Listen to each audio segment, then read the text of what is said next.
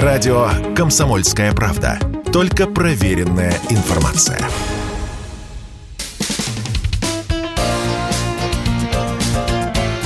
Говорит полковник.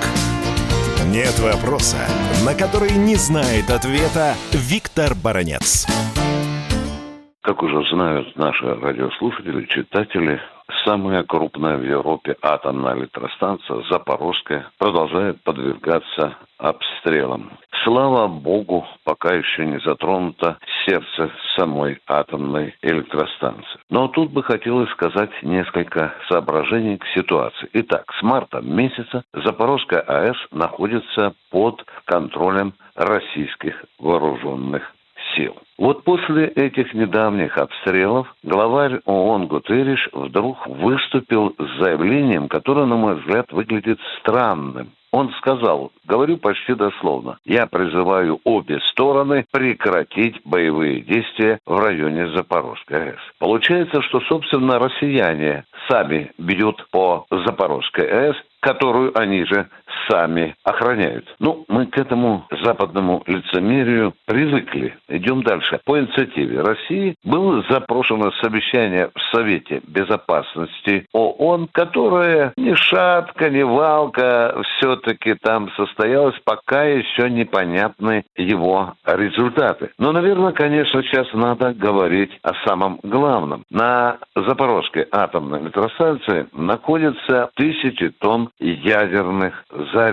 И если эту заразу разбомбить, то мир постигнет и прежде всего Европу катастрофа, которая будет, может быть, даже в 5-6 раз сильнее Чернобыльской. Не только российские, но и иностранные специалисты прикинули, внимание, что только, ну скажем, в самом скромном случае бомбардировка Запорожской атомной электростанции приведет к тому, что А. Фактически вся Запорожская область будет непригодна для проживания. Будут заражены и соседние области. Нельзя забывать, что рядом течет Днепр, куда эти ядовитые отходы неизбежно попадут. А если роза ветров будет выстроена так, что она подует на всю территорию Украины, то фактически оставшиеся 37 миллионов украинцев пострадают от варварства собственной же армии. Ну и что в итоге? Украина играется с огнем. Украина сейчас похожа на умственного недоразвитого мальчишку, который сидит на бочке с порохом и играет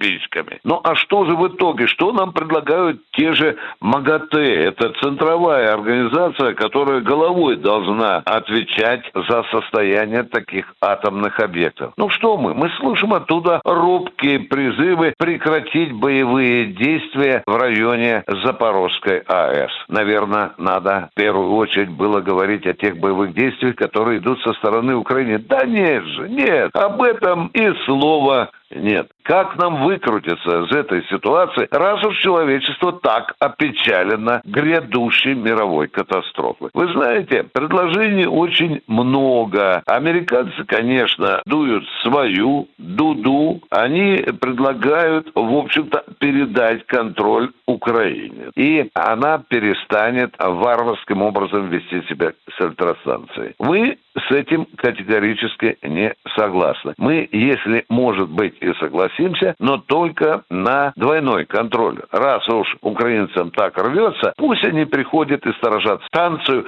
под снарядами собственной армии. Но я поступил бы еще хитрее. Я предлагаю на территории Запорожской атомной электростанции поселить представителей МАГАТЭ. Приезжайте, там 11 тысяч работников найдется для вас и гостиничная, и квартира. Я предлагаю поселить специалистов американских, ну, по атомной отрасли, да, поселить самих украинцев, представителей, кто там так беспокоится об этом, или даже несколько украинских генералов, чтобы они там побывали под обстрелами собственной армии. Мне кажется, это может быть решением этого вопроса. Мир не хочет, чтобы случилась вторая Чернобыльская катастрофа. Виктор Баранец, радио «Комсомольская правда», Москва.